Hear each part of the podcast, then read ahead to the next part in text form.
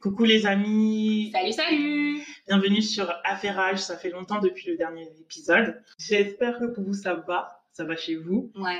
et que vos proches se portent bien. Euh, je vous rappelle que Affairage est disponible sur toutes les plateformes. Concrètement, on est partout, donc vous n'avez aucune raison de ne pas suivre nos podcasts. Donc prenez votre meilleur thé, asseyez-vous et venez sous l'arbre à palabres. Aujourd'hui, l'épisode c'est... est un peu inspiré des derniers événements. Moi, je pense que vous avez tous suivi euh, la recrudescence du Black Lives Matter, euh, les violences policières, et aux États-Unis, et en France. Euh, Assa Traoré qui revient sur le devant de la scène pour enfin obtenir justice pour son frère. Enfin, tout ça, là, on est clairement dans Le un... mojo, le mojo est gris. Le, le mojo est gris, mais le mojo est un peu plus noir que gris, quoi. Ah, le mojo. Donc, Black mojo. Black Mojo, on peut pas passer à côté de ça? Jamais. Donc en fait aujourd'hui l'idée c'est euh, on dédramatise les choses. Voilà, Euh, nous on est deux femmes noires, on est conscientes que euh, eh ben oui on est dans un pays, la France, où il y a effectivement du racisme, il faut le dire. Mais je pense qu'il faut aussi aider les gens à comprendre d'où ça vient et pourquoi c'est aussi ancré aujourd'hui en 2020. Pourquoi il y a encore des gens qui se sentent lésés? Et surtout pourquoi est-ce qu'il y a des gens qui se permettent justement de faire subir certaines choses à d'autres personnes parce que tout s'explique en réalité. Ouais, Parce qu'il y, a- il y en a beaucoup qui sont, qui sont disons, euh, inconscients ou qui ne le savent pas juste. Et c'est important justement de, de pouvoir euh, parler pour nous, en notre nom, et de ne pas justement voir des personnes qui ne sont pas concernées par ces actes parler pour nous. Clairement, parce que vous avez sûrement vu euh, des tonnes et des tonnes de gens dans les médias, sur BFM, sur CNews, et j'en passe et des meilleurs, sur WhatsApp TV. Euh, bref, il y a plein de gens qui ont pris la parole, qui n'étaient pas forcément concernés, parce qu'en réalité, euh, il y a des gens qui se sentent pas concernés, mais qui, parce que c'est trendy, vont venir prendre la parole et vont venir vous dire, voit. euh, on vous voit. On On vous vous voit. voit tous. Euh, donc voilà, aujourd'hui, euh, l'idée, c'est surtout de, de parler de le concept de racisme. Ce n'est qu'une question de perception. Euh, et on va vous donner beaucoup d'éléments pour euh, vous expliquer pourquoi, à notre sens, c'est une question de perception. Et surtout, pourquoi, en réalité, euh, c'est pas en marchant dans les rues de Paris, en jetant des statues dans les fleuves, ici, à gauche, à droite, euh, en insultant euh, n'importe qui sur Twitter que le racisme, comme on le connaît aujourd'hui, va disparaître. Parce qu'en fait, c'est beaucoup, beaucoup plus profond que ce qu'on croit. On espère que ce- cet épisode-là vous plaira. Et euh, c'est le premier affairage officiel qu'on a à vous présenter.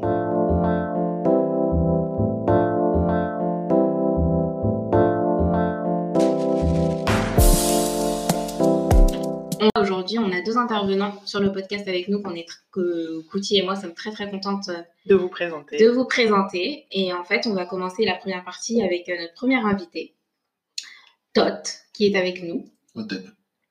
au TEP. Euh, et en fait, avec Tot, la- ce qu'on aimerait aborder, c'est la partie scientifique euh, relative au racisme.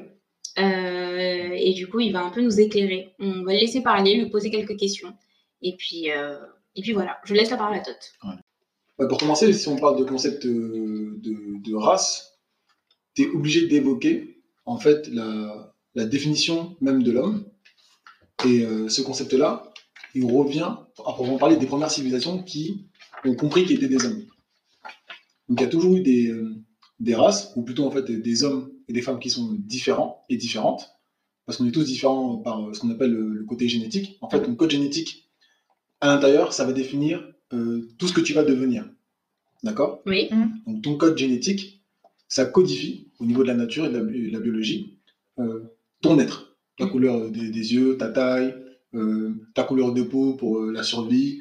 Donc c'est la nature qui décide en fait du meilleur gène à avoir pour que tu puisses survivre et que tu deviennes un être humain accompli. Survivre, donc. Moi, je Survivre. retiens les mots-clés. Survivre. Oui, c'est pour survivre. Parce que la nature elle est, par- elle est parfaite et en fait en fonction de ton milieu, ton gène T'es censé évoluer. en- Exactement. Ouais.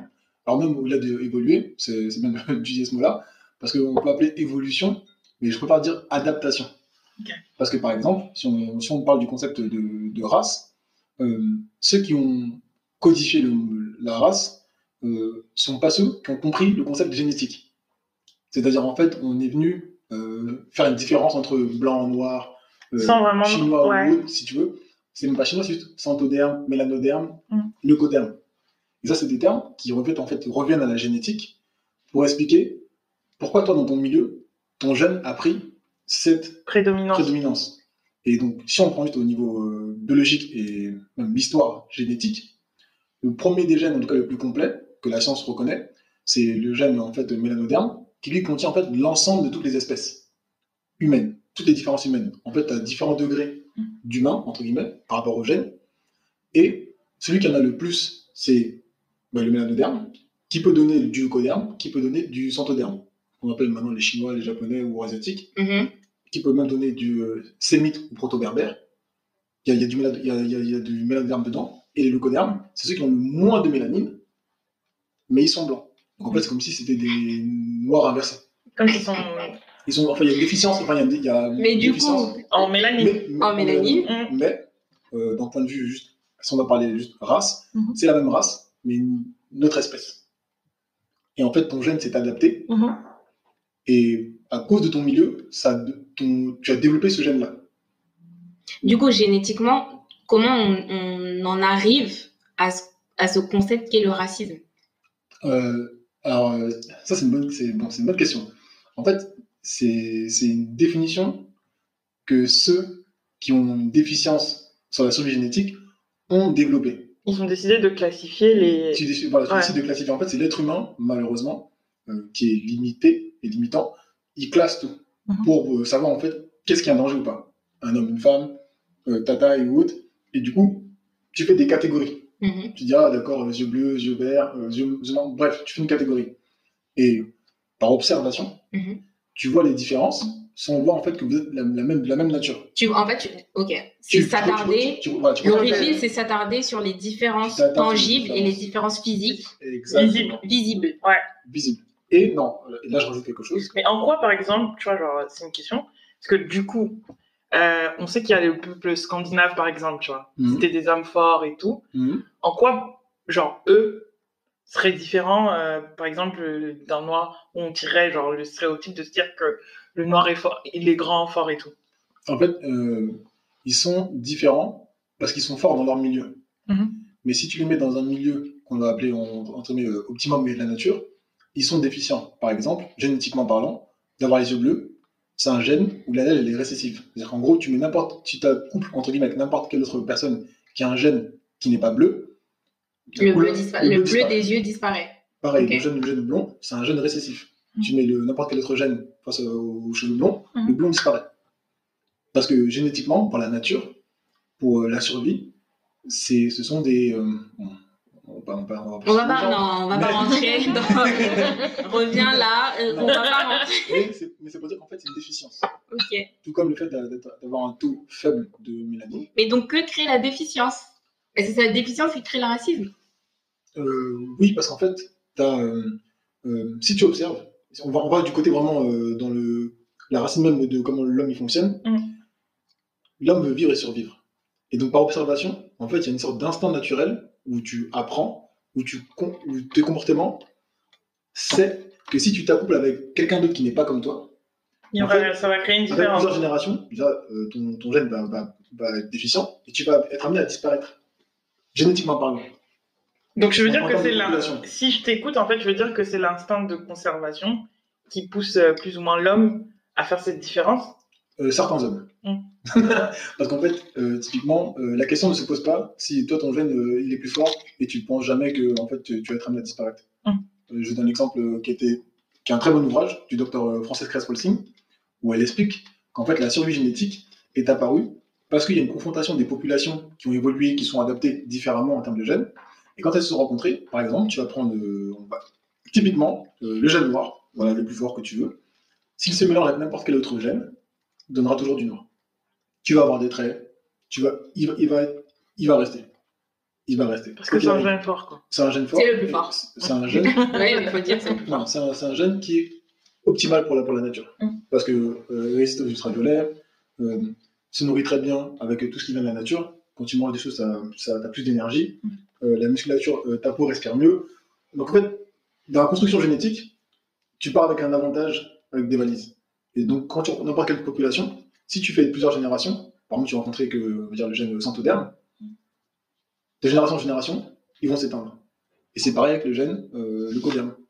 Parce que si à chaque fois ton gène, dès que tu fais un enfant, il prend les traits du gène le plus fort, si tu fais une projection, je pense que tu intériorises le fait que partout où je vais, dès que je me mélange, ça donne pas un enfant qui me ressemble. tu vois? Donc, donc là, si on, tire vraiment ta réflexion, ce qui se passe, ou en tout cas ce qui s'est passé, c'est qu'à un moment donné dans l'histoire, il y a eu On peut même ce... dater. Comment? On peut même dater. Eh ben vas-y. On adore. Eh ben vas-y. Toi, t'es chaud pour sortir des rêves. Vas-y, toi, tu balances les rêves. Oui, parce qu'en fait, tu peux dater la période où, en fait, où toutes les populations dites euh, qui avaient des civilisations se sont rencontrées. Tu vois qu'il y avait des pôles où, en fait, il y a les premières métropoles qui sont apparues, Mhm. notamment vers euh, moins 1000, 1200, dans toute la région méditerranéenne, où tu avais une grosse zone de commerce, Mhm. et les peuples se rencontraient et étaient établis. Et justement, tu as cette observation de tous les types humains qui peuvent exister, entre guillemets. Et tu as des classifications qui étaient déjà données du très noir, entre guillemets, à une autre carnation de noir, à leucoderme, à arabe, à euh, ce qu'on appelle maintenant euh, les Chinois, qui sont fait juste des centodermes. Chinois, japonais, c'est la même nature. Et eux ont fait bah, du coup bah, des enfants en route, et à chaque fois, bah, dans la zone, si tu regardes, à chaque fois le trait dominant qui ressort, c'est le jeune noir. Noir. Parce qu'en plus, en termes de civilisation, c'était les plus anciennes.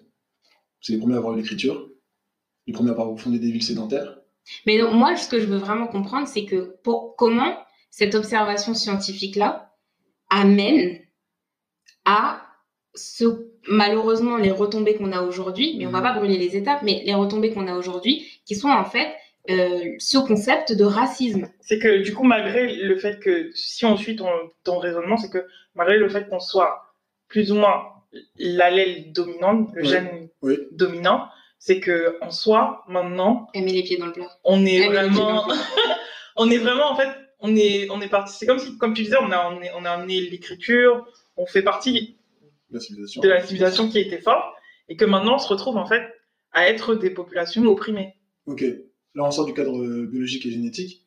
Euh, déjà, il n'y a qu'une seule race morphogénétique. Donc, en fait, il n'y a qu'un seul, être humain. entre guillemets. Oui, mais Mais il y a des différences chez les êtres humains, d'où vient, ce concept de race appliqué à l'homme et du coup du racisme Bah, le- les premiers à avoir inventé le concept de race, c'est notamment les, euh, bah, je vais donner bah, les leucodermes, qui en fait ont eu besoin de connaître les différentes populations parce que c'était vu comme des menaces. Donc c'est sous le joug de on étudie qui est l'autre. Tu vois pas en fait que vous êtes similaires, mais d'une Et tu nature cherches la différence. Donc tu fais, T'exposes la différence. tu avais des, des- des gros travaux où tu voyais que par exemple ils étudiaient euh, les cadavres, voir la taille de ton crâne, si ton crâne Mm. était de telle taille à telle taille, pour dire à quel point on est différent et qu'est-ce qui fait que, parce que je, je, je resitue, euh, le fond du fond, c'est une guerre pour la survie. Et dans la guerre pour la survie, il y a différents champs de bataille et le racisme est un outil qui a été créé pour culturellement, socialement et du coup même génétiquement, un instrument de guerre. C'est un instrument de guerre pour éviter que ta population disparaisse. Donc du coup, tu as besoin de... euh, Enfin, c'est une vision. hein, de, voir, de mettre l'autre sur une échelle différente. Donc, par exemple, tu dis, euh, eux, ils sont inférieurs, eux, ils sont plus forts dans ça, eux, ils sont comme si. Tu mets une catégorie où toi, ce que tu considères, en, en tout cas, ce que tu considères ta race comme supérieure par rapport aux autres. Du coup, moi j'ai une question, c'est est-ce qu'on peut dire qu'en fait la science, à une certaine époque, a été instrumentalisée pour pouvoir justifier une euh, doctrine? Euh, oui, totalement. Oui, totalement. Mais de toute façon, de base, la science, euh, si on parle vraiment de science en science, la science, normalement, c'est l'observation. Mhm. Après, tu fais un diagnostic. Ensuite, tu dois faire euh, une théorie. Et à la théorie, tu dois appliquer une, une pratique qui doit pouvoir se répéter. Et là, en l'occurrence, pour euh, le racisme, la science a été instrumentalisée pour orienter une pensée. Exactement. Parce que si tu vas au bout de ta théorie que voilà, c'est toi la race supérieure ou autre, quand tu appliques, ça doit se voir sur euh, le, le champ pratique. Par exemple, tu dis voilà, euh, on va prendre l'exemple que tout le monde connaît, les, les blonds grands bleus de Hitler, ou tout ce que tu veux, Mhm. qui étaient censés être supérieurs à tout le monde, plus grand, tout, tout ce que tu veux. Ok sur le papier, mais si tu mets en Pratique. en pratique, tu observes bien que même si tu prends un grand blond et tu le fais se métisser avec un chinois, avec euh, n'importe quel Ce autre, sera jamais plus fort qu'un Bah, guerrier en fait, Yoruba. non, Just- tu vas trop loin, c'est pas ça. C'est que du coup, physiquement, le produit de leur mélange ne sera jamais blond. Voilà. Ne sera jamais blond aux yeux bleus. Et donc, du coup, tu as besoin de, de mettre en place ce concept. Euh, Et donc, on catégorise. C'est à partir de ce moment-là qu'on catégorise. mais tu catégorises en ayant le biais que Toi, tu arrive, toi, tu es, euh, je prends un terme, toi, tu es l'alpha. Mm. Et tout le reste, c'est bêta. Et quand je dis bêta, c'est-à-dire qu'en gros, euh, tu vas dire des choses comme euh, eux, parce qu'ils sont grands, mais en fait, ils sont bêtes. La taille de leur cerveau est plus petit. Mm. Tu fais, tu, tu fais, t'étudies des choses qui n'ont rien à voir, mais juste parce qu'ils sont différents de toi, Tu vas trouver Tu vas un, trouver un un biais moyen pour dire le- que c'est moins bien. ok. que c'est moins bien. Que c'est bien quand ça t'arrange sur certains, sur certains traits. Par exemple, on va te dire, euh, ils sont bêtes, mais euh, ils- comme ils sont grands, ils sont forts pour euh, travailler sur- dans les champs. Mm. Donc tu- la, la science utilise ça ouais. pour ça. Enfin, peut être utilisée pour ça. Mais c'est pas que la science, hein. c'est même l'histoire, c'est le côté culturel, c'est le spirituel aussi. Le religieux était utilisé.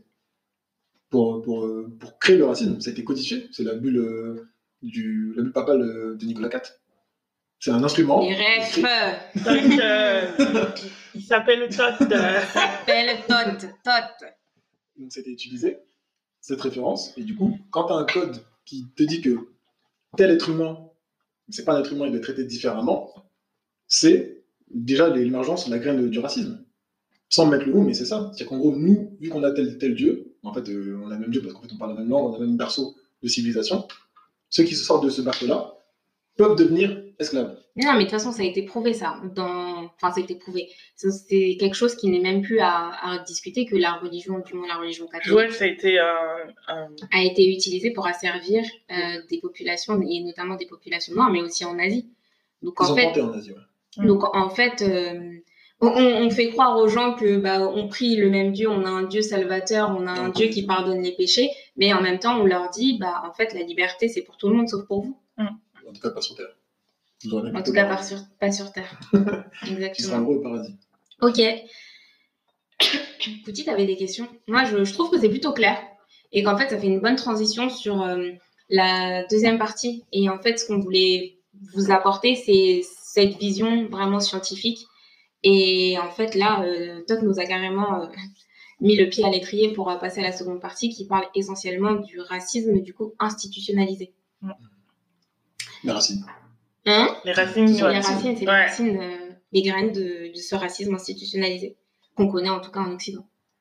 Oui, c'est même, c'est vraiment la, la nature principale qui a construit l'Occident, c'est celle-là. C'est le- c'est le- vraiment c'est le niveau génétique. Tout le, tout, tout le reste qui découle, c'est des ramifications de cette, de cette observation génétique. Parce que si tu pars vraiment du paradigme que c'est une guerre pour la survie, tu vas bien observer que ta population va disparaître génétiquement à cause de ça. Donc du coup, tu as besoin d'autres instruments que tu vas mettre en place Pour toi, pour te servir les populations. quoi. comme je dis, tu vas utiliser comme. Mm. Enfin, je pense que vous allez en parler dans la deuxième partie, mais vous avez parlé de, euh, la loi, de, Non, la- clair. de- de- Mm. du champ lexical que tu vas utiliser pour les, pour les gens, de comment tu définis l'autre.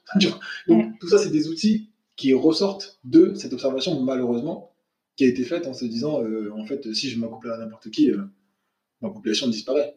Et ça, ça crée cet épiphénomène qu'on voit aux États-Unis, où il y a une séparation entre les noirs et les blancs, parce que finalement, si tu laisses les hommes noirs et les femmes noires euh, se métisser avec tout le monde, oublie l'Amérique blanche. Non, il y a- ouais. non c'est vrai. C'est le contrôle.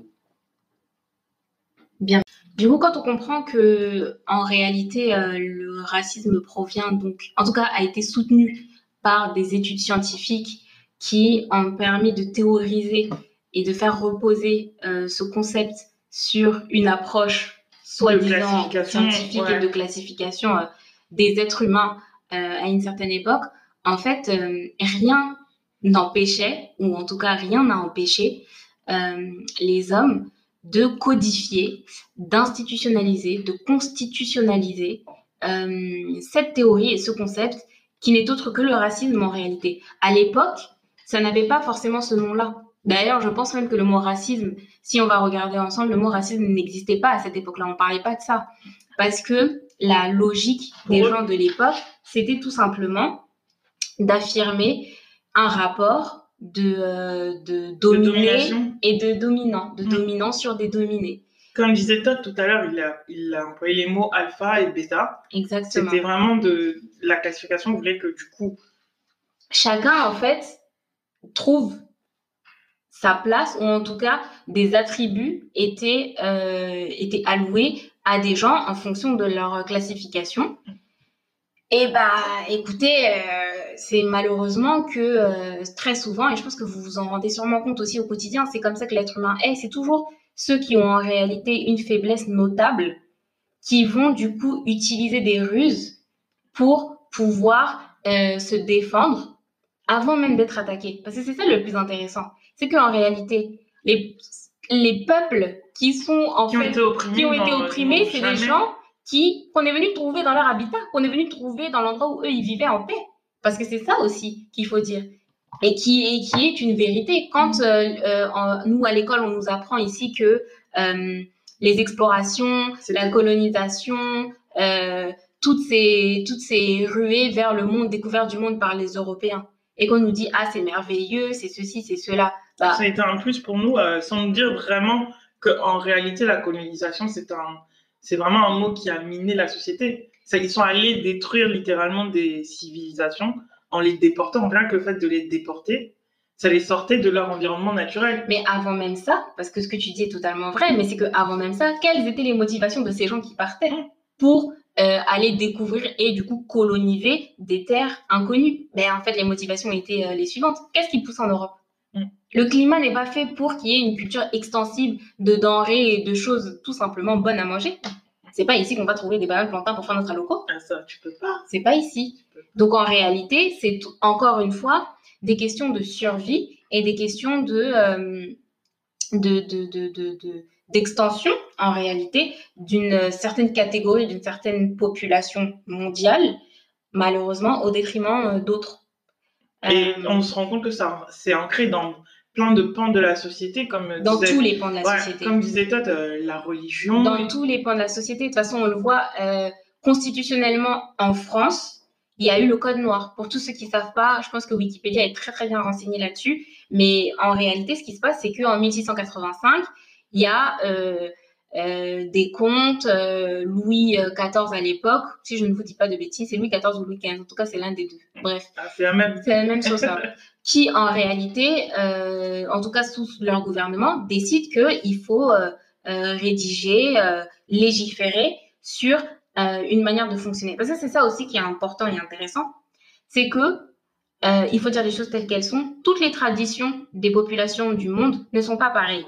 En Afrique, nous, on sait tous que la tradition et le, le- la, la, le- la manière de passer l'héritage, la culture et les rites- c'est mêmes. oral. Ouais. tout se fait par les contes, tout se fait par... euh, c'est une transmission orale.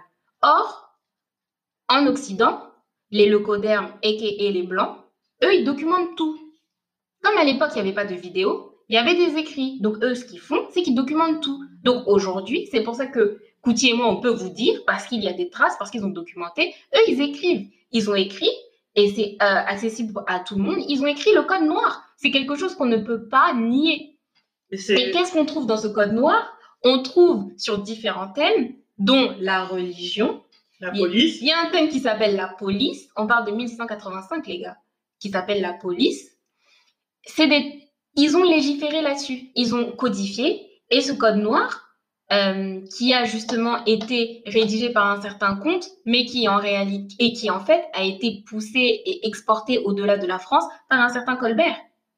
Colbert qui euh, très récemment a fait partie de certaines discussions euh, sur les plateaux de télévision où du coup il y a des gens qui se sont positionnés pour dire que non, eux ils veulent déboulonner euh, toutes les statuts des gens qui ont participé de près ou de loin à des exactions ou qui à l'époque étaient dans le racisme. Tu vois, moi je, moi, je suis totalement d'accord euh, sur le fait que c'est important pour l'histoire, en fait, qu'on sache qui ont été les vrais acteurs de la colonisation et de la, de la lutte. Et là, la là, c'est traite de, de la traite négrière, tu vois, de la traite euh, de l'esclavage. Mais pour moi, en fait, c'est nier l'histoire en déboulonnant les statuts. Moi, je suis d'accord avec toi parce que il faut remettre les choses dans leur contexte.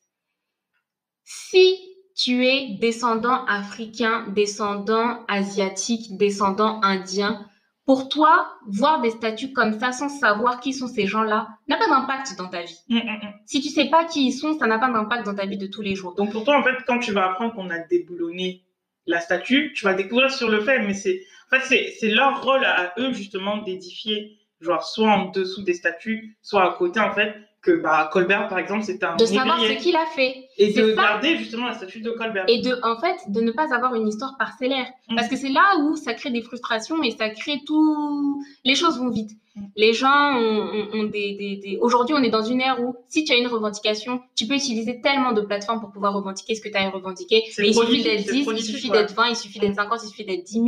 Et ça prend des proportions tout de suite qui sont différentes. Mm. Nous, à notre sens, c'est pas forcément nécessaire de déboulonner les statuts des négriers, des esclavagistes et de tout ce que vous voulez en France. En France métropolitaine, je précise, pour moi, à mon sens, ce n'est pas nécessaire parce que qu'on le veuille ou qu'on ne le veuille pas, ce sont des gens qui, pour les locaux termes, ont œuvré. Mm. Ils ont œuvré de telle sorte qu'aujourd'hui, les Français blancs aient pour un certain niveau de vie à l'époque et aujourd'hui parce qu'ils en ont hérité ils ont fait partie de cette constitution de la France mm. telle qu'elle est aujourd'hui. Donc on peut pas nier ça. Par contre, on peut pas faire comme si c'était des anges, on peut pas faire comme si c'était des gens qui avaient apporté quelque chose de vraiment formidable mm. pour la France métisse qu'on connaît aujourd'hui en 2020. Mais il faut savoir faire la part des choses. Donc les gars, vraiment, apaisez vos cœurs. C'est pas sur ça qu'on va dépenser notre énergie. Il y a d'autres combats. Il y a d'autres combats. C'est pas sur ça qu'on va dépenser notre énergie. C'est bien de savoir justement euh, son histoire et justement d'aider les autres à, avancer dans ce sens, mais déboulonner des statuts, c'est comme si tu effaçais un pan de l'histoire qui est important de connaître. Qui est important de connaître pour justement éviter que ça se reproduise. Là où en fait c'est aussi important d'avoir de, de, fait le point avec Tot sur vraiment les origines, c'est que le code noir n'a jamais vraiment disparu. En tout cas en France et en tout cas en Occident. Il s'est juste dissous dans des nouveaux textes de loi dans des nouvelles euh, législations et des nouvelles euh, constitutions. Parce qu'en réalité, ce qui se passe en tout cas aujourd'hui en France, c'est que le code noir qui parle de la police et qui parle du rôle de la police au sein de la société, vous savez mieux que moi-même qu'aujourd'hui, on voit ce que ça donne. Donner les pleins pouvoirs à des hommes armés pour pouvoir réprimer un certain type de gens identifiés, ça existait à l'époque de Colbert, malheureusement en 2020, ça existe toujours. Mais c'est Et ça existe toujours parce que c'est rentré dans un système. Et c'est ce système qui est raciste. Et c'est ce système qui fait qu'aujourd'hui... C'est devenu un acte de racisme euh, banalisé. C'est banalisé. Et notre cher ami El Présidente nous en parlera avec beaucoup d'exemples édifiants que nous-mêmes, on va pouvoir ajouter aussi notre petite sauce, notre petit cube magie dedans. Mais c'est ça la réalité. La réalité, c'est que parce qu'une tranche de la population mondiale a ce besoin, ou en tout cas ressent euh, génétiquement ce, cette frayeur de disparaître un jour, et eh ben en fait, la manière de pouvoir répliquer, c'est d'institutionnaliser sa domination. Et voilà, on se retrouve en fait dans des systèmes qui sont profondément inégalitaires, inégalitaires et profondément racistes. Et ça, je vous le dis sans, euh, sans, sans, haine, sans véhémence ou sans. Euh, je sais pas comment vous dire. Je suis même pas énervée. Hein. C'est vraiment euh, naturel. Je vous le dis parce que c'est ce qui est. C'est ce qui est. quand, on, on, prend du recul, on se rend compte que c'est ce qui est. Et vraiment, personne ne peut vraiment comprendre un acte de racisme sans vraiment avoir été, lui, du côté de la personne qui est victime de cela. Ah, pèse ton cœur. J'ai pas encore fini ma partie. C'est quoi? Non, parce que pour terminer sur cette partie organisationnelle et systémique, il y a un autre exemple que je veux vous donner, c'est euh, l'exemple de la Constitution américaine. Pour tous ceux qui ont Netflix, même ceux qui n'ont pas, vont me demander des codes à vos amis, vont vous donner. Il faut à tout prix que vous regardiez euh, le documentaire, euh, le 13e. En fait, ça part du 13e amendement qui, normalement, abolit l'esclavage aux États-Unis. Et en fait, ce 13e amendement va plus loin. Il ne fait pas qu'abolir l'esclavage aux États-Unis. Ce qui fait, ce qui dit, en tout cas, c'est que L'esclavage est aboli, cependant, peuvent être réduits en esclavage toutes personnes qui perdent leur citoyenneté. Et aux États-Unis, c'est très facile de perdre ta citoyenneté en tant que telle. Il suffit juste d'être condamné pour un crime et de faire de la prison. une fois que tu es dans le système carcéral, tu redeviens, pour les Noirs en tout cas, puisque c'est eux qui constituent presque 70 à 80% de la population carcérale aux États-Unis, il ne faut pas l'oublier, eh bien en fait, tu redeviens un esclave qui, dans le système carcéral américain, doit travailler parce qu'ils ne sont pas juste assis dans leur cellule ou à jouer à la play comme on voit ici en France dans les maisons d'arrêt. Hein. Non, non, non, non, non. Ils ont quitté les champs de coton pour se retrouver derrière des barreaux, pour travailler, être exploités et enrichir des entreprises. Bon, franchement, regardez la série docu. Euh, ne regardez pas tout d'un trait parce que c'est très lourd. Pour ceux qui sont sensibles, je pense que ça peut potentiellement réveiller des choses en vous.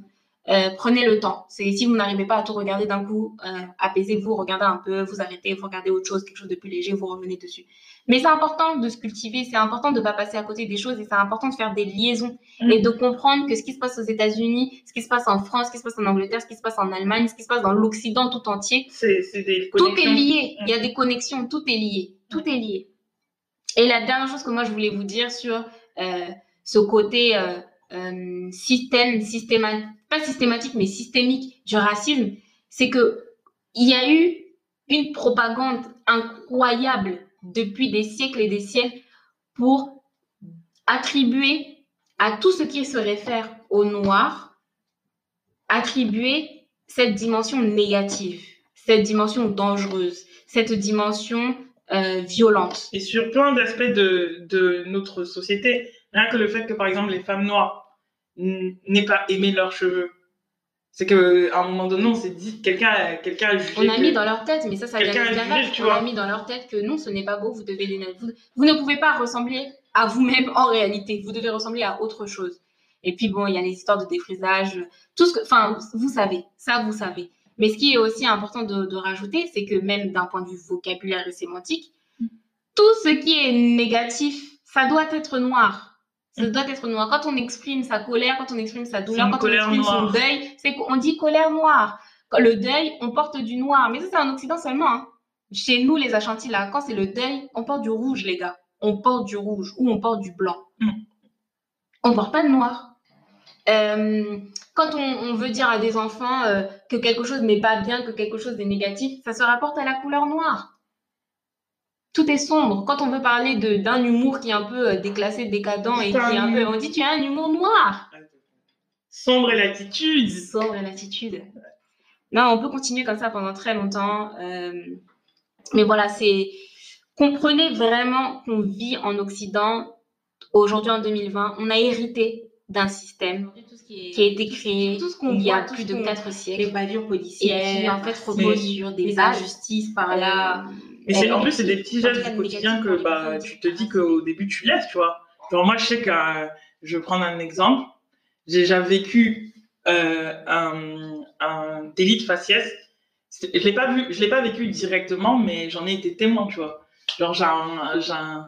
Bien, oui, oui, si vous avez souri comme ça, oui, Qui a été victime de ce délit de faciès, ma très chère Kouti donc, donc, on venait me voir. Ouais. Et à, cette époque, en fait, je vivais euh, dans la dépendance d'un proprio.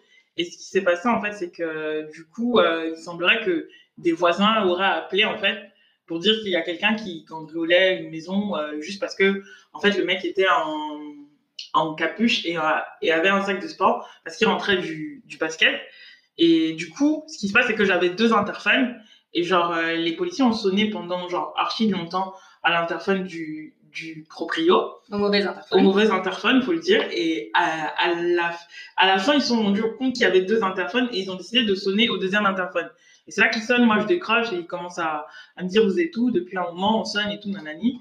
Et en gros, c'était purement du délit de faciès qui s'est passé. C'est que un des voisins a vu euh, mon ami rentrer et, et, donc a signalé à la police. et a signalé à la police. Mais en fait, c'est des actes que, en fait, s'il avait été du coup blanc, ça, ne aurait pu jamais se produire. Et je, je peux en citer des exemples concrets, mais il y en a plein. Hein. Rien que le fait que, du coup, toi, tu abordes ton afro et que le fait que une semaine après, tu changes de cheveux ou que cette, cette manie qui, que ont les blancs, justement, de quand ils voient quelqu'un qui a l'afro, de vouloir mettre ses mains dans leurs cheveux. C'est comme si, en fait, toi, toi qui es blanc, tu fais une permanente. Je vais pas venir te dire, ah, putain, si merde ta permanente, tu vois. Genre, c'est plein de ça. Toutes, toutes, ces petites remarques qui ne sont pas forcément bienveillantes en réalité. Parce que c'est ça aussi. C'est que aujourd'hui, ce qui est banalisé, c'est toutes les attaques et tous les petites, toutes les petites remarques qui te font te rappeler que tu n'es pas blanc ou que tu n'es pas blanche. Et c'est ça le racisme ordinaire. C'est toutes ces choses qui sont déplacées qui, qui, que si avaient été prononcée à des personnes blanches aurait été prise comme tout simplement bizarre et étrange. Moi, j'ai un exemple aussi comme toi, Mm. où je suis, du coup, j'ai fait une école de commerce. Euh, L'école dans laquelle je suis, euh, bien entendu, les personnes racisées étaient en minorité. Mm. Euh, ça, c'est un autre débat aussi, hein, parce que dans le racisme institutionnalisé, le fait de forcément orienter euh, les personnes racisées vers des profils ou vers des formations professionnelles, Mais ça, qu'on se le dise, ça aussi, ça fait partie mais, d'un mais système. ça, mais c'est ouf. Mais même, mais dès Soit le collège. hein. passant, Dès le collège. c'était une parenthèse. Là, moi, le- la- l'expérience que j'ai vécue, c'est que, bah, en fait, euh, tu marches par association. C'est le propre de l'humain. C'est la nature. Tu marches par association. Donc, qu'est-ce qui se passe dans cette école-là? Eh bien, les personnes racisées finissent par former des groupes entre elles. Et donc, aux intercours, on passait du temps ensemble. Un jour, un gars là vient, forcément un logoderme, il s'amène là, euh, tout dandy dandan, il vient et il se permet de nous dire euh, Ah, mais c'est marrant, euh, vous les Renois, vous traînez contre vous. Tu l'as dit quoi? Mais alors Mais de quoi je me Alors là, tu vois, dans ce genre de situation-là, parce que, soyons honnêtes, il m'a pas insulté. Il n'a pas insulté ma mère, il n'a pas insulté mon père. Mais moi, en tant que fille Non, mais noire, ça, ça, en fait, tu me dis ça. c'était déplacé, C'est même si c'est hyper déplacé et c'est je Parce que suis tu, désolée, tu c'est te. c'est du racisme ordinaire parce qu'en réalité, ça remarque, je peux pas aller porter plainte et dire que lui il est raciste. Mais tu peux même. Déjà, c'est une remarque que tu pourrais pas te permettre parce que aussi. Que fais-je? Tu me mais connais Tu me connais Que fais-je? Je lui ai dit tout simplement, tout calmement, hein, je n'avais pas besoin de m'énerver. À ce moment-là, en tout cas, j'ai gardé mon calme, même si à l'intérieur de moi, la seule chose que je voulais faire, c'était le taguet. Ça Qu'est-ce que j'ai fait? Je lui ai tout simplement dit, mais excuse-moi, euh, toi, tes amis euh, et toi, euh, vous n'êtes qu'entre blancs? Il n'y a pas de noir, il n'y a pas d'arabe dans votre groupe d'amis? Est-ce que je me permets de venir te voir et de te faire la remarque en te disant, vous ne traînez qu'entre blancs? Mais c'est plein. Il est devenu rouge. Il est devenu rouge. Il ne savait plus où se mettre. Mais gars, si tu ne sais pas où te mettre parce que je te retourne l'appareil, c'est que vraiment, Mais. ce que tu me dis est déplacé. hum, hum, hum. Et moi, mon point, parce que j'ai des amis qui ne sont pas que noirs, j'en ai peu certes, mais j'ai des amis qui ne sont pas que noirs. Mon point, c'est qu'en fait, si vous écoutez notre podcast aujourd'hui, c'est pas pour vous pointer du doigt, c'est juste pour que vous vous rendiez compte que parfois, vous devez réfléchir.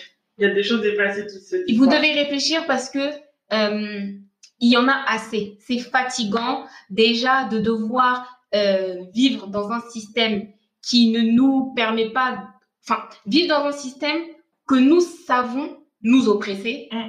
Vous, maintenant, à votre stade, quand on a des interactions avec vous, faites au moins l'effort, ne serait-ce que de réfléchir à ce que de- vous dites ouais. en fait. Ah, Ma- Ma- Martin Luther King disait si vous êtes. En fait, si tu es pas avec moi pendant les batailles, ça sert à rien. Vous êtes censé défendre en fait. Et même euh, la logique voudrait que si toi ça fait pas sens dans ton cerveau et tu sens que c'est déplacé, bah tu tu dis pas quoi. Et tu sais que je pense que la plupart du temps, les gens qui ont des paroles et des propos racistes Mm. ne se posent même pas la question de savoir si c'est déplacé, en tout cas de racisme ordinaire, hein. Mm. ne se posent même pas la question de savoir si c'est déplacé ou pas déplacé parce que c'est tellement banalisé. Ouais. Tu sais, c'est par exemple moi, si je lui avais pas répondu dans la situation, le gars se serait dit, bah, je peux continuer, je peux dire ce genre de choses et qu'est-ce que ce sera la prochaine fois? Ouais, je- tu vois ce que je Ouais. veux dire? C'est des choses comme ça qui sont euh, banalisées, acceptées, ou tout Mais- simplement nous-mêmes, en tant que racisés, on ne réagit pas. Et donc on laisse faire. Ouais. Et quand je dis réagir, je dis pas de, de frapper, d'insulter, de, de crier ou quoi que ce soit. Non, c'est de réagir justement, de manière appropriée. Parce que mine de rien, la plupart des actes de racisme au quotidien, de racisme ordinaire, c'est pas des actes violents. Mm. En tout cas, c'est peut-être violent dans le propos, dans l'insinuation et dans la perception. Ouais. Parce que c'est ça aussi. C'est que moi, en tant que Moi je percevoir. moi, je perçois quelque chose d'offensant. Mais toi en Mais tant toi, que- en tant que, que blanc, quand tu me dis ça, quand tu t'adresses à moi, tu perçois pas que c'est raciste. Et c'est là aussi qu'il y a un vrai enjeu. Je pense qu'elle présidente va Mais bien, bien- Nous, nous expliquer ça. on attend, euh, je pense que la différence notable qu'il y a entre le racisme banalisé et le racisme ordinaire. Donc, euh, du coup, elle présidenté, selon toi, c'est quoi le racisme banalisé? Euh, Déjà, merci de m'avoir passé la parole. Et je pense que les petits exemples que vous donnez sont révélateurs de ce racisme qui malheureusement perdure. Et je pense que je ne ferai pas de différence entre le racisme banalisé et le racisme dit ordinaire. Pour moi, les deux sont des facettes d'une même réalité. mais je pense qu'il y a une petite nuance. Donc, je vais, insister sur cette petite nuance-là. Donc, le racisme banalisé, selon moi, c'est ce racisme du à tous les noirs, ils savent danser. Euh, quand tu es noir, tu sais forcément courir. Un noir, ils sont en baraque. Les blacks, ils sont en baraque. Euh, les femmes noires sont des panthères, donc elles sont féroces. Donc il y a tout un, imaginaire autour euh, du noir, la noire qui s'exhibe, qui est vulgaire, qui, voilà. Donc il y a tout ça qu'on retrouve dans, dans, plein de petites phrases. Et maintenant, il y a ce racisme qui ordinaire, qui est un peu plus assumé et un peu plus pensé, qui est le racisme où ça ne choque personne de rejeter une euh, candidature parce que c'est un ou une noire. Ça ne choque personne qu'un noir se retrouve empêché d'entrer dans une boîte de nuit parce qu'il est noir. Ça, ça, ne choque personne que un noir se fasse plus contrôler qu'un blanc. Voilà, donc il y a donc c'est ce racisme ordinaire euh, je pourrais euh, l'appeler le racisme normal. Qu'on soit bien d'accord. Ici, normal n'est pas un jugement. Normal se donne à quelque chose qui est dans la norme. La norme peut être écrite ou alors orale ou alors sociale. Et là, pour le racisme en France, ce racisme, on a beau le dire et le redire, c'est un racisme qui est normal. Donc ça ne choque personne qu'un proprio dise à une agence que oui, je veux tout le monde sauf les blacks et les euh, arabes. Donc, limite, on le comprend. Donc, et euh, c'est ce racisme, en fait, euh, qui est dangereux. Et d'autant plus qu'on met souvent le racisme comme une liberté d'expression. Donc, quand un blanc ou un caucasien ou un autre, voilà, dira, oui, mais vous savez que les noirs, ils sont souvent dealers, il va se couvrir derrière une liberté d'expression prétendue qui lui donnerait le, droit de dire tout et surtout n'importe quoi sur les Noirs. Et bien sûr, cette même liberté, il ne la prendra pas quand il s'agira de parler d'autres peuples, notamment les peuples juifs. Et euh, pour euh, vraiment euh, illustrer ça, il y a un rappeur que j'aime beaucoup pour les phrases qu'il a eu à écrire, Desporucci, qui disait comment en vouloir aux conservateurs quand la démocratie leur dit que être raciste est un droit. Le racisme n'est pas un droit, c'est un crime. Donc, on a le droit de dire je n'aime pas euh, Martin, j'aime pas Luc, j'aime pas Isaac, mais tu ne peux pas dire je n'aime pas les blancs, je n'aime pas les juifs, je n'aime pas les chinois, etc. Ce sont des phrases qui ne peuvent pas être dites dans une république.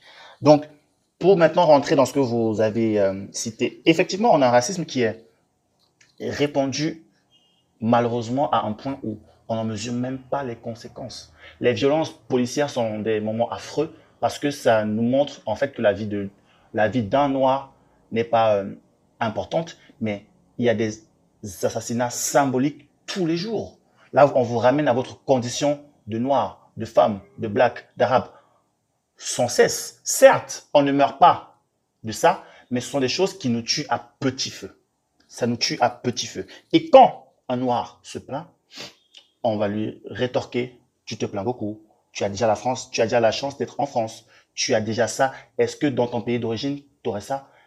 À ça, il faut souvent leur répondre, bah en fait, nous, on était dans nos pays d'origine, c'est vous les Français, ce sont vos ancêtres, c'est votre État qui est venu nous coloniser et nous a dit, venez vivre comme nous. On n'a rien demandé à ces pays qui nous ont colonisés, que ce soit la France, euh, Angleterre, Espagne, Portugal. Belgique. Donc, tous ces pays, on était dans nos pays avec nos façons de vivre. Donc, aujourd'hui, quand ces mêmes gens nous traitent de euh, d'hommes des cavernes parce qu'on fait comme on faisait avant, il faut leur dire, excusez-moi, c'est comme ça qu'on faisait avant. Je ne dis pas qu'il ne faut pas s'intégrer, mais je dis juste que les petites phrases racistes de vous les noirs, vous marchez toujours ensemble. Excusez-moi, quand tu vas à l'ENA, Sciences Po, Sorbonne, euh, tu vois très peu de blancs marcher avec des noirs. Voilà, donc il y a moi, il faut être vrai et dire des choses claires. Est-ce qu'on marche avec nos frères, entre guillemets, encore que noirs parce qu'on est noir, ou alors on marche avec eux juste parce qu'en fait, on n'est pas intégré dans l'autre groupe majoritaire qui est celui des blancs? Donc il faut, il faut se poser les bonnes questions sans avoir peur. Donc ça, c'est une, une chose. L'autre chose qu'il faut comprendre, c'est que les Blancs, comme je le dis parfois, ne sont pas tous racistes parce qu'ils le veulent. Leur éducation est raciste. Je m'explique et je terminerai par là. Quand, étant à l'école, on, ne te parle de l'Afrique que pour t'expliquer comment euh, M. Ferry a incité la France à aller nous coloniser. On ne te parle de l'Afrique que pour qu'en passant comme ça, pour t'expliquer l'esclavage, mais sans jamais t'expliquer les apports que l'Afrique, que les Noirs ont représentés pour la France. Les tirailleurs sénégalais, on n'en parle pas. Donc, cet enfant blanc grandit avec l'image de mais mon pays est supérieur à tous les autres pays, notamment, notamment aux pays africains qui, qui continuent d'être sous notre domination. Ne demandons pas à cet enfant de déconstruire quelque chose qu'il a appris pendant des décennies. On est le fruit de notre environnement et de notre éducation. Je ne dis pas que c'est impossible de le, de, comment dire ça, de passer de raciste à, à tolérant. Non, c'est possible. Mais simplement, ne, ne demandons pas à ces gens qui n'ont appris que ça, la domination du blanc sur le noir, ne leur demandons pas de devenir subitement des tolérants, etc. Donc, moi, je suis de ceux qui pensent que les blancs sont profondément et intrinsèquement racistes. Pas tant parce qu'ils l'ont pensé, mais parce qu'ils ont été éduqués comme ça. Plusieurs fois, tu verras des phrases et j'invite tous ceux qui peuvent et tous ceux qui veulent à venir en Afrique et s'asseoir dans des endroits fréquentés par des blancs, notamment des Français. Il y a une condescendance et un racisme, mais qui est inouï. Des phrases du type, oui, mais ils sont tous un peu cousins, oui, eux, ils sont toujours, euh, euh, ils sont toujours euh, enceintes, ils font, ils font beaucoup d'enfants. Je vous parle de personnes qui sont en Afrique et qui sont et, et qui vivent grâce à l'argent produit sur le sol africain, qui tiennent ce type de propos. Je vous invite d'ailleurs à lire un, un, livre à ce sujet de Antoine Glaser qui s'appelle euh, Insolent comme un Français en Afrique. Le titre dit vraiment tout. Donc il y a un ensemble de façons de faire, de, de racisme euh, puissance 1000 qu'un Français n'oserait jamais euh, ne pas faire euh, la queue au contrôle de passeport à Roissy. Mais, mais quand il arrive au Cameroun, en Côte d'Ivoire, au, euh, voilà, au Sénégal, bah, dans ces pays, il va trouver anormal de faire parce qu'il serait le directeur de je, de je ne sais pas quelle entreprise néocoloniale. Donc, il y a un moment, il y a un moment, demandons-nous les Noirs le respect et cessons d'attendre qu'on nous le donne prenons-le parce que ce racisme ne changera pas. Le podcast que nous sommes en train de faire va vous sensibiliser, mais au final, dites-vous que d'accord, vous m'avez ouvert les yeux. Maintenant, on fait quoi? Et on fait quoi? C'est je fais quoi? Chacun à son niveau doit cesser d'accepter ce que j'appelle communément des bêtises. Cessons de penser que le blanc nous aime. Aimons-nous d'abord nous-mêmes. Faisons en sorte d'évoluer dans des environnements où on se retrouve, nous, nous noirs, nous population en minorité. Et sachez, et sachez que quand un noir euh, est, euh, est, riche, vous remarquerez très souvent que si vous êtes noir, que vous êtes riche, ou, ou alors euh, nanti, on vous demandera dans la blague, blague qui n'est pas drôle, euh, est-ce que votre père est ministre en Afrique? Voilà, c'est ce type de petite phrase là où le noir qui est riche l'enfant noir qui est riche, est forcément père d'un ministre, euh, fils d'un ministre, d'un dictateur sanguinaire. Voilà l'image qu'ils ont de l'Afrique. Mobutu, euh, Amin Dada. Donc, ils ne connaissent l'Afrique qu'à travers des films, films qui sont bien souvent réalisés par des Blancs. Par des Blancs. On va vous montrer le dictateur africain qui tue ses opposants, qui boit, qui, qui boit leur, leur sang, qui a un avis de, de débauche sexuelle, qui est un détourneur d'argent, qui est un, un criminel. Par ailleurs, et je terminerai dessus, il faut vous interroger sur le fait de ce racisme euh, général où seuls, je dis bien où seuls des dirigeants africains ont été poursuivis et condamnés par un, une cour pénale dite internationale. Il faudrait l'appeler la cour pénale des Blancs contre les Noirs. Une guerre comme celle qu'il y a eu en Côte d'Ivoire, quand on sait le rôle qu'a joué la France dans cette guerre, Monsieur Nicolas Sarkozy aurait pu tout au moins être interrogé, chose qui n'est jamais arrivée. Ce fut le même cas au Rwanda, ce fut le cas en Libye, et je pense que nous pouvons citer des exemples et y passer une journée entière. Donc ce racisme est intrinsèquement lié au fonctionnement de notre monde où le blanc domine le noir et où les enfants blancs sont éduqués par des gens qui eux-mêmes pensent que le blanc domine le noir. Donc n'attendons pas de changement si à la racine, ce n'est pas bon. Si les racines ne sont pas bonnes, on ne peut pas planter un prunier et espérer recueillir des mangues. Ce n'est pas possible. En plantant du racisme, on récolte du racisme. Je vais apporter quelques nuances, en tout cas que je, pense euh, utiles. Euh, la première, c'est pas forcément pour, euh, si on parle de race noire ou même les autres races qui sont, entre guillemets, victimes d'un système raciste, ce n'est pas de demander d'être intégré ou de participer à, leur système, c'est de plutôt créer soi-même euh, son propre pouvoir et sa propre puissance, et de pouvoir la manifester et ne, plus être victime d'un système. Euh, ça a été un peu évoqué, mais je pense que c'est important de le rappeler, c'est qu'en fait, c'est pas pas chercher à, plaire ou ne serait-ce que vouloir le respect ou dire euh, malheureusement, comme on voit maintenant les manifestations de soi-disant la vie de certains comptes autant que les autres. Non, non, on s'en moque. L'important, c'est que nous-mêmes, en tout cas ceux qui sont victimes, créent créer leur pouvoir et puissent euh, être eux-mêmes sans distinction. Ça, c'est le, premier point. Et euh, je voulais revenir sur, euh, sur un autre point. le racisme, il n'a pas de visage. Et c'est ça la difficulté. C'est que c'est c'est pas un ennemi visible, avec un visage, avec une structure spécifique qu'on peut démanteler, parce que c'est intégré dans le système. Et donc, du coup, tu peux pas déconstruire un ennemi que tu vois pas et que tu comprends pas, que tu maîtrises pas. Parce que c'est malheureusement la réponse que euh, moi j'ai souvent vue, où euh, on va prendre le cas des États-Unis, parce qu'il y a vraiment eu, euh, on a vraiment vu ça. Quand il y avait Martin Luther King d'un côté qui prenait un peu, qui prenait la paix et l'intégration haute, et Malcolm X qui était plus ferme dans le côté séparation complète et chacun s'autodétermine, qui est très important, où en fait euh, toi, on te gifle et tu réponds par euh, non, mais aimez-moi. Et ça, ça n'a jamais marché en fait. C'est, ça marche pas parce qu'en fait, en face de toi, tu as un système qui est violent et qui ne respecte que la violence sous certaines formes. Donc, la violence physique. Mais en fait, euh, quand tu connais un peu des stratégies de guerre, il y a différentes façons de faire la guerre.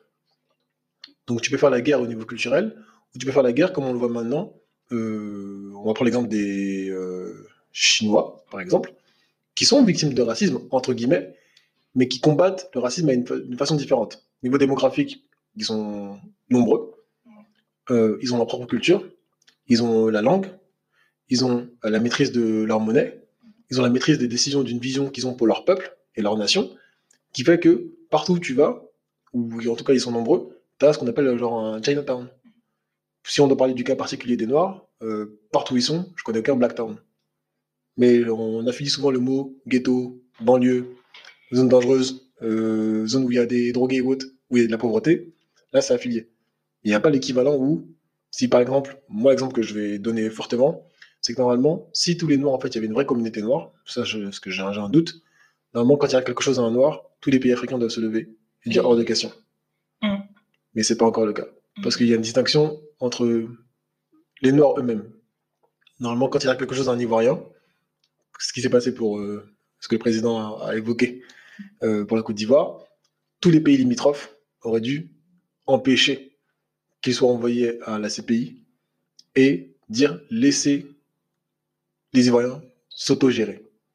Mais il y a, il y a de l'ingérence. Parce qu'il n'y a pas une vision commune en comprenant qu'en fait c'est un combat qui dépasse le cadre même de sa nationalité qui est au second plan, parce que le racisme combat n'a pas de nationalité. il n'a pas de visage, comme je disais. Il n'a pas de visage. Le point qui vient d'être euh, cité est très vrai. Les Noirs ne se sentent pas euh, solidaires. On dit le peuple noir, mais il faudrait parler des peuples noirs. Très souvent, euh, lors de voyages ou même de reportages, on se rend compte très vite que l'afro-américain n'a d'afro que le nom. Très souvent, ce sont des personnes qui sont nées aux États-Unis, qui n'ont pas de racines africaines, on leur accole le nom afro-américain pour les classer dans une case et pour sans cesse leur rappeler qu'ils sont certes américains, mais leurs racines sont afro, mais ce sont des gens qui ont des racines qui n'existent pas. Est-ce qu'un jeune américain du Bronx sait s'il vient du Cameroun, de la Côte d'Ivoire, du Tchad, voilà. Ils n'en savent absolument rien, pourtant ils sont classés dans la case du peuple noir afro. À ces gens qui n'ont pas vécu les mêmes traumatismes que l'immigré africain qui est arrivé en France, on ne peut pas leur demander de réagir aux mêmes violences et aux mêmes oppressions. L'oppression euh, de l'Américain est d'autant plus forte qu'il est américain. Il est né américain. Il ne connaît que les États-Unis. Le français d'origine, euh, disons, euh, immigré, ou du moins l'enfant d'immigré, lui, il a quelque chose à quoi se coller, à quoi s'identifier, qui est le pays d'origine de ses parents. Je ne suis pas en train de dire qu'il y a un racisme qui est moins grave que l'autre. Je suis en train de dire que ce sont tant de choses qui font qu'il est difficile d'unifier le peuple noir. Mais là où je, le rejoins, c'est quand il dit qu'effectivement, les Noirs devraient se lever pour les mêmes choses. Parce qu'on se rend bien compte que quand Adama Traoré euh, il a été euh, assassiné, on n'a pas beaucoup entendu les gens aux États-Unis se lever comme un seul homme et dire stop. Non, parce que c'est en France, c'est loin, c'est un noir de France qui, est, qui serait éloigné des noirs américains. Eh ben non, en fait. Dans tous les pays du monde, les noirs subissent les mêmes oppressions, les mêmes oppressions, le même système, le même schème de pensée qui oppresse l'homme noir. J'ai un ami euh, antillais qui m'a écrit quand j'ai eu les propos très très durs sur le racisme anti-noir. Il m'a dit que, en lisant ce que j'ai écrit, il s'est rendu compte que lui-même avait des pensées comme ça. Plusieurs fois, il aurait dit à un oncle, à lui, qu'il ne se sent pas concerné par les problèmes des Noirs parce que lui, de toute façon, il est antillais, il est français et il ne se ferait pas contrôler comme, comme les autres Noirs. Et à cela, son oncle aurait répondu, mais tu restes un Noir. Et cette réponse est la plus belle des réponses. Vous pouvez être un sans-papier, un Sénégalais fortuné, un Camerounais fils de ministre ou d'ambassadeur, peu importe qui vous êtes, vous êtes avant tout ce qu'on voit. Et ce qu'on voit, c'est votre peau noire. Donc, cette phrase doit être entendue par tous les Noirs dans le monde. On est un seul peuple. On n'a pas les mêmes réalités, mais notre peau, notre couverture fait de nous les pages d'un même livre. Et ce livre, c'est le livre du peuple noir, le livre de la lutte contre le racisme. Jay-Z, le très connu rappeur, a une chanson, Story of O.J., O.J. Simpson, dans laquelle il commence en disant Black nigger, rich nigger, feel nigger, still nigger. Donc tu peux être un noir riche, un noir qui travaille dans les champs, un noir rappeur, un noir milliardaire, tu restes un noir aux yeux de ceux qui te voient. Donc cher peuple noir, nous vous encourageons avec notre petite voix à être unis et à toujours penser, je ne suis pas ce que je suis, je suis, euh, je dois réagir comment les gens ils me voient. Aussi longtemps qu'on va nous voir uniquement comme noirs, on doit se liguer comme un seul homme. Quand un seul de, de, de, nos frères est accusé ou maltraité. Parce que hier, c'était Adama. Plus récemment, c'était George Floyd. Mais avant, avant, c'était Trevon. Avant, avant, avant, c'était Amadou Koumé. Et demain, ce sera peut-être Yann. Ce sera peut-être euh, euh, Marie, Jean, Amadou. Donc, on ne sait pas qui sera le prochain. Donc, nous sommes Trevor Martin, nous sommes George Floyd, nous sommes Adama Traoré, nous sommes tous ces gens qui sont décédés. Et nous espérons ne plus avoir à être personne et à ne plus porter les noms de nos frères et sœurs sur des t-shirts, mais plutôt de scander leurs noms parce qu'ils vont faire des grandes réalisations. Voilà ce que nous voulons pour le peuple noir. Citer les noms non pas dans la rubrique nécrologie, mais dans la rubrique réussite, dans la rubrique succès. Du coup, on va remercier Todd et El Presidente de nous avoir rejoints euh, sur cet premier épisode à Ferrage euh, sous un format un peu différent de ce qu'on avait prévu. Euh, un peu plus long aussi. Ouais. Mais, vous, vous nous attendiez donc, Oui, donc au final, on vous a proposé quelque chose de qualité. Et, et Ferrage est toujours sucré Toujours, toujours, toujours. Donc, dites-nous ce que vous en pensez. Il y a sûrement plein de choses qu'on n'a pas évoquées. Comme on vous l'a dit, on voulait vraiment démystifier le truc et enlever tout sentiment haineux, vraiment vous parler avec justement ce que notre travail à nous et ce qu'on sait, ce que Todd sait, ce que le président sait. Après, on n'est pas, euh, on n'a pas la science infuse des gars. Donc, euh, mm. dites-nous ce que vous en pensez. Et aussi si vous avez des idées de sujets pour euh, les prochains affairages. Parce que sous l'arbre à palabre, tout le monde a la parole. À bientôt. À bientôt.